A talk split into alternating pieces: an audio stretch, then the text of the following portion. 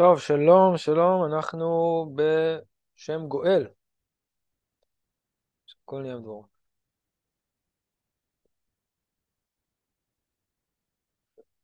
לאחר שידעת זה, דע. כי לפעמים נקראת מידת אדנות בלשון גואל, והטעם דע כי בהתחבר אל חי עם אדנות שהוא סוד התפילה, הגאולה והתפילה, כפי שהסברנו במפגש הקודם.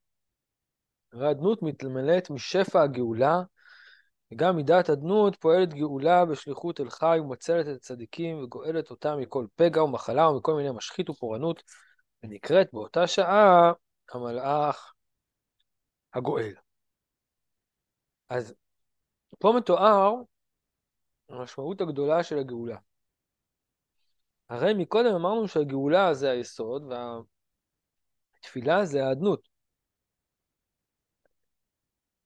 כלומר, הגאולה היא החלק של המרחב האלוהי, של הוו קצוות, של הזעיר אנפין, של התפארת, שחודר ומחייב וגואל את המרחב האנושי, הנפול וכולי.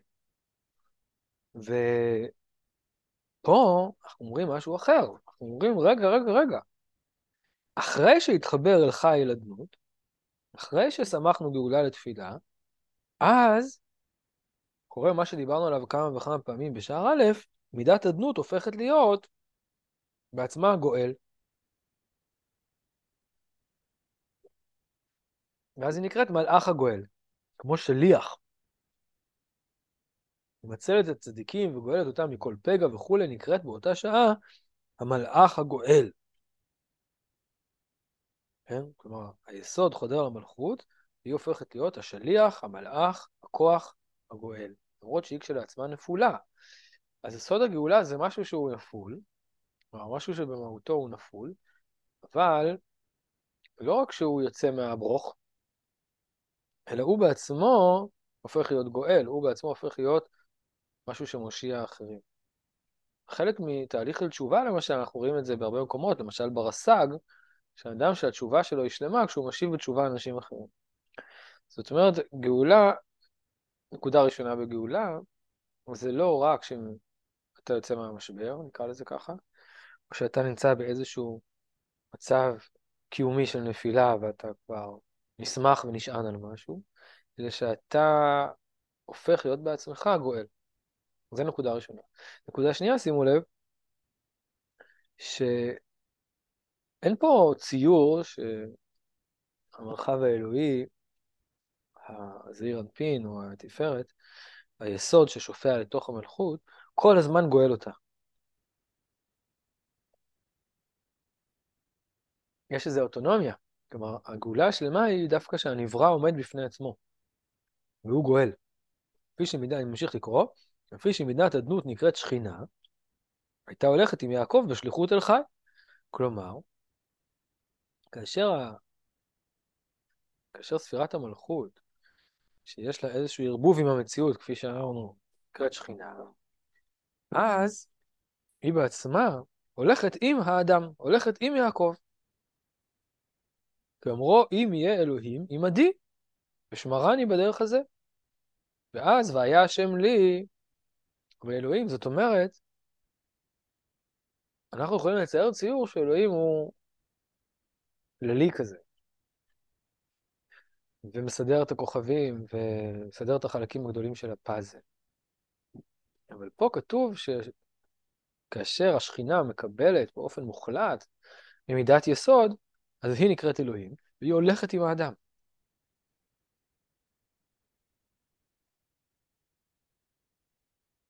כלומר, האדם הופך להיות אדם אצילי. האדם הופך להיות אדם ש... שורה עליו שכינה, הולכת איתו. ולא רק מושגח במובן הקלאסי של המילה. אז המידה הזאת הולכת עם יעקב לגאול אותו מכאן הפורענות, אמר יעקב, המלאך הגואל אותי מכל רע, וכולי. הטעם שקרא למידה זו מלאך, לפי שאינה פועלת גאולה, אלא בשליחות אל חי, שהיא הרי עצמה צריכה גאולה. כן, ואף על פי כן, אני חוזר ואומר, היא נקראת גואל. כאורם זה הגלו למצרים, שכינה עמהם. כלומר, החלק האלוהי שנפול במציאות, החלק האלוהי שנפול באדם, החלק האלוהי שנפול בהיסטוריה, החלק האלוהי שנפול בחברה, בפוליטיקה, שהוא צריך איזשהו, אמ, איזשהו סייעתא דשמיא, נקרא לזה בשפה פופוליסטית, כדי לצאת, אבל הוא בעצמו הופך להיות גואל. עוד שנייה, כאומרם, גדלו למצרים, שכינה עמהם. זאת אומרת, הוא בעצמו צריך גאולה.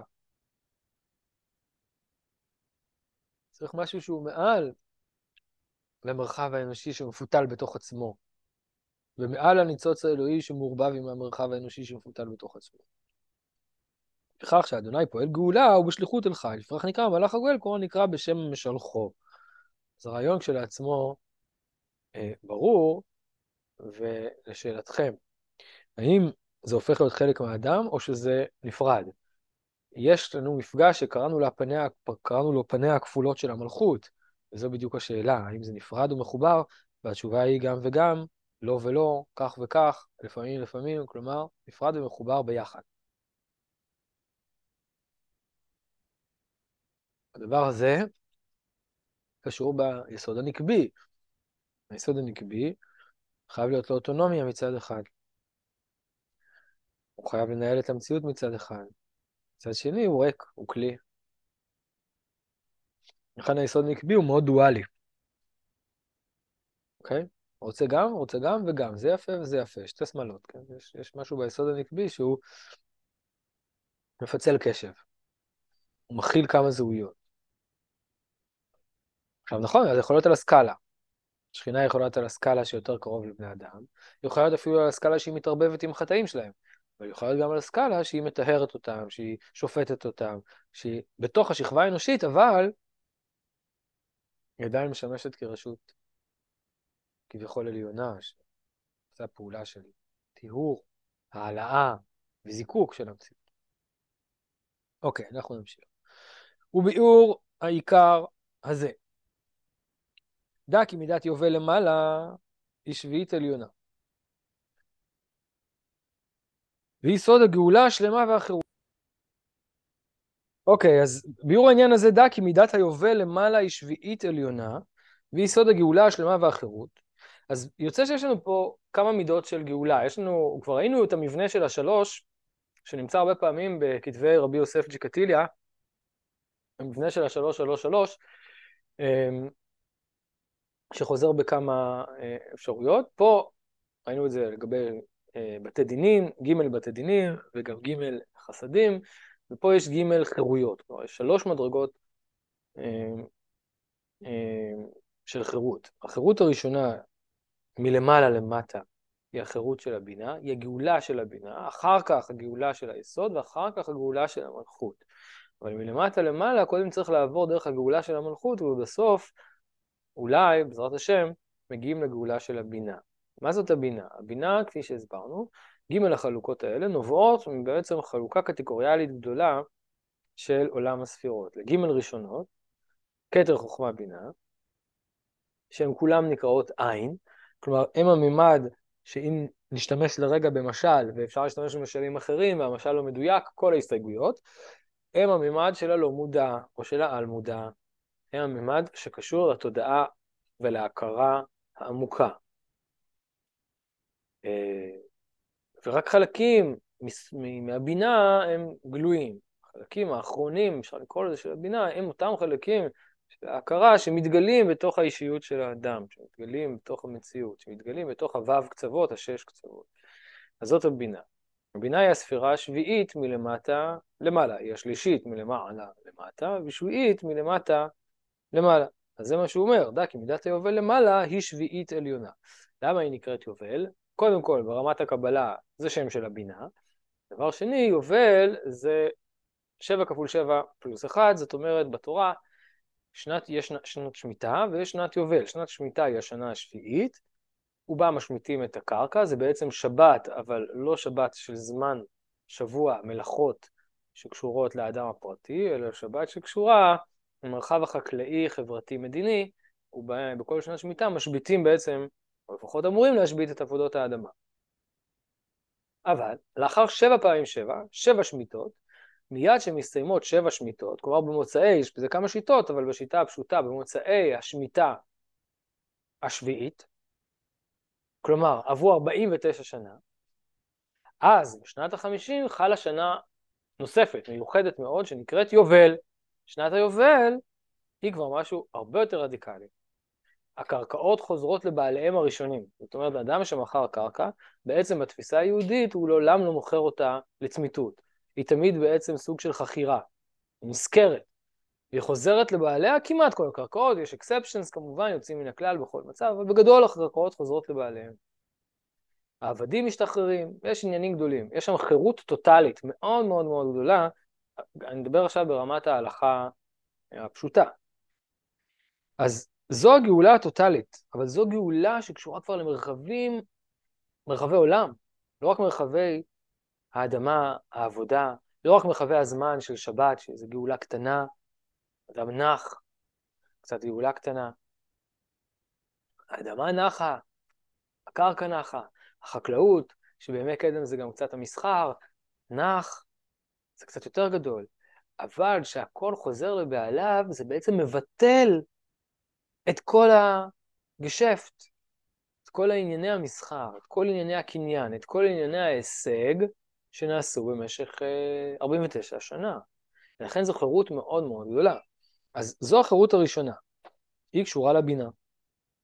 ורמת הקבלה היא קשורה לבינה מכיוון שהיא מעל לקצוות, היא מעל לאלכסונים, היא מעל למתחים שיש בין מידות שונות, חסד וגבורה וכיוצא בזה. היא כוללת את כולם. זה משהו שהוא מעל כולם, כולל את כולם, מוליד את כולם, וגם מחייב ונותן משמעות ותבונה לכול, לכולם, לכל אותן המידות האלה. לכן, במובן הזה היא גאולה גדולה יותר מאשר גאולת היסוד, שגאולת היסוד הוא תמצית של כל אותן המידות. הוא כוח הרצון, כוח הפעולה, כוח החיים, רוח החיים השופעת מתוך כל מרחב המידות, אני אשתמש בשפה הפסיכולוגית עכשיו, מרחב המידות האנושי, אל תוך המציאות, אל תוך הקיום, אל תוך הק... הבשר ברמה מסוימת, בסדר? או אל תוך התודעה הסובייקטיבית ברמה ההכרתית, אם אנחנו רוצים לטעול את זה ככה. עד כאן בסדר? אוקיי. אז, אז גאולה ראשונה שהיא הגדולה, הוא אומר, תשמעו, חבר'ה, זה יובל. דע כי מידת היובל למעלה היא שביעית עליונה ויסוד הגאולה השלמה והחירות. הרי יש גאולה שאין איתה חירות, ויש גאולה שיש עימה חירות, אוקיי? ומן היובל, שיסוד הגאולה השלמה, מקבל אל חי שפע גאולה ומביא גאולה לעולם, כלומר למלכות. כלומר, הגאולה שיש ביסוד, שעליה אנחנו מדברים עכשיו, שעל זה מוסב הפרק הזה, או הקטע הזה, אז הוא מקבל משהו מהחירות שבבינה. והוא, יש לו גם כוח נוסף, שהוא מביא גאולה לעולם. כמו שמקבל מן היובל לכוח החיים, ונקרא על זה אל חי. כלומר, הוא לא קשור למרחב החיים, הוא רק חי, יש פה ממד פרטי, נקודתי, בסדר? והוא לא קשור גם למרחב שעוטף את הכל, כמו בינה, כמו רחם שעוטפת את הכל, מה שנקרא בתוך האטמוספירה של חירות. העולם השתנה בבינה, ולכן הבינה נקראת גם העולם, בסדר?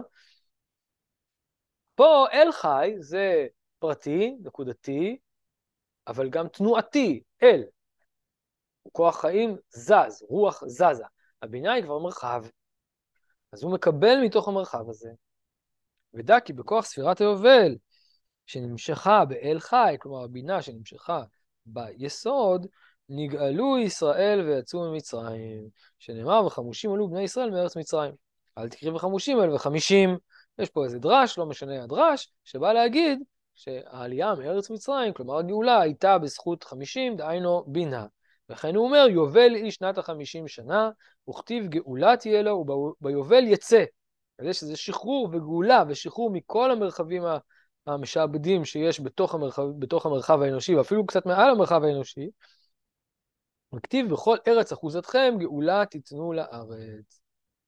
והכלל הגדול הוא שכתוב בשנת היובל הזאת, תשובו איש אל אחוזתו, עוד רגע נסביר את זה, אה, וזה כרגע אה, אולי עוד משפט, ודע כי מן היובל מושך אל חי גאולה וגואל את הצדיקים בשעה שהוא סומך לאדנות שראינו במפגשים הקודמים. זאת אומרת, כאשר יש זיווג בין היסוד לבין המלכות, יש הופעה נסתרת של הבינה. יש משיכה של הבינה לתוך הזיווג הזה. זה דומה לרעיון של חופה. כשאיש מקדש אישה, הוא עושה איזה מנהגנו מתחת לחופה, זאת אומרת, יש איזשהו מרחב שהוא לא מתרחש בתוך מרחב הפעולה, בתוך מרחב האינטראקציה. אז זה לא זיווג, אין פה רומנטיקה, אין פה טבעת, אין פה מה שלא תרצה לקרוא לזה, כן? אבל הוא לא יכול להתרחש, לפחות לא בשלמות, אם הוא לא נמצא בתוך מרחב, הוא לא תחת משהו. כן? הדבר הזה דומה גם לרעיון של סוכה ומרחבים אחרים שבהם האדם מתנהל את, התנה... את ההתנהלות, ההתנהלות הפר... הפרטיקולרית האנושית, הרגילה, היומיומית אולי שלו, אבל כל ההתנהלות הזאת נמצאת תחת מטריה, כמו שאנחנו קוראים לזה היום, של משהו אחר. ולכן החירות העליונה היא מרחב, היא לא תנועה. היא פשוט להיות במקום שיש בו חירות, ולא מהפכה. מהפכה במובן הזה, אם נדבר בשפה סוציולוגית, המהפכה היא במלכות, ולכן במהפכות יש דברים רעים ושליליים. כאשר יש כבר תנועה של גאולה, מגמה, תנועה, אה, אה, אה, יש הרי גופים חברתיים שקוראים לעצמם תנועה. זה מאוד חשוב, כן? תנועה זה משהו שהוא לא מזהה בעיה ורוצה לפתור אותה. כלומר, יש פה איזשהו פלטה, בעיה, וצריך לפתור אותה, לתקן קלקולים, כמו מהפכה. כאילו הכל הפוך, מהפכה אומרת העולם הפוך, ואנחנו צריכים בעצם אה, אה, להפוך אותו חזרה למקום האמיתי והנכון שלו. התנועה אומרת, לא, העולם לא יתפתח למקום השלם. אנחנו רוצים להתפתח, להניע אותו, אבולוציוני. זה תנועה. זה היסוד. אבל בינה היא בכלל, אין, אין לה... יש, יש בה צד מסוים של צמצום, אבל היא כולה, חוץ מהצד הזה, נמצאת במרחב של חירות. זה כמו העולם הבא. בעולם הבא, בעולם הבא אין בכלל מושג כזה של שעבוד. שעבוד זה רק איזשהו רכיב של חירות. לא, לא נסביר איך זה, כשנגיע לבינה. אז לשאלה שלך, האם גאולה עם חירות זה רק מתאפשר בשנת היובל? באופן פרטיקולרי, מעשי, כן. באופן רוחני, קבלי, יומיומי, נסתר, כן. אז גם באדם הפרטי עצמו. אבל אז זה חירות פרטית, חירות אנושית, חירות קטנה, חירות יומיומית. ויש לנו תמיד הבלחות, ניצוצות מהיובל. שמיטה זה באיזשהו מקום ניצוץ מהיובל. כלומר, אם אתה מסתכל על זה מלמעלה למטה, כמו שהוא מתאר את זה, כמו שהרב יוסף ג'קטיליה מתאר את זה, אז בכל שמיטה יש קצת יובל, ובכל שבת יש קצת שמיטה. אז יש קצת מן הקצת, הומופתיה כזאתי, של היובל, וכן הלאה. בסדר? בכל יציאת מצרים וסדר פסח יש קצת מהגאולה האחרונה, מהיובל, או מהבינה. בסדר? וזה דבר נורא נורא חשוב. ולכן ברכת גאל ישראל שמברכים ב-18, התוספות אומר, זה על הגאולות הפרטיות של האדם שמציקים לו, שאין לו כסף. אז למה זה לא נאמר, השם תן לי כסף, יש בשביל זה הרבה דברים, יש בזה, בשביל זה ברכות אה, נפרדות. אבל כן, גם גאולה פרטית היא חלק מהגאולה, היא ניצוץ מהגאולה. יש בה את הטעם של הדבר השלם. כן.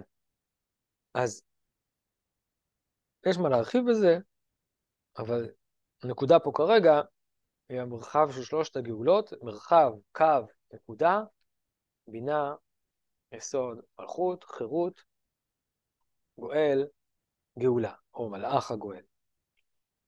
אוקיי?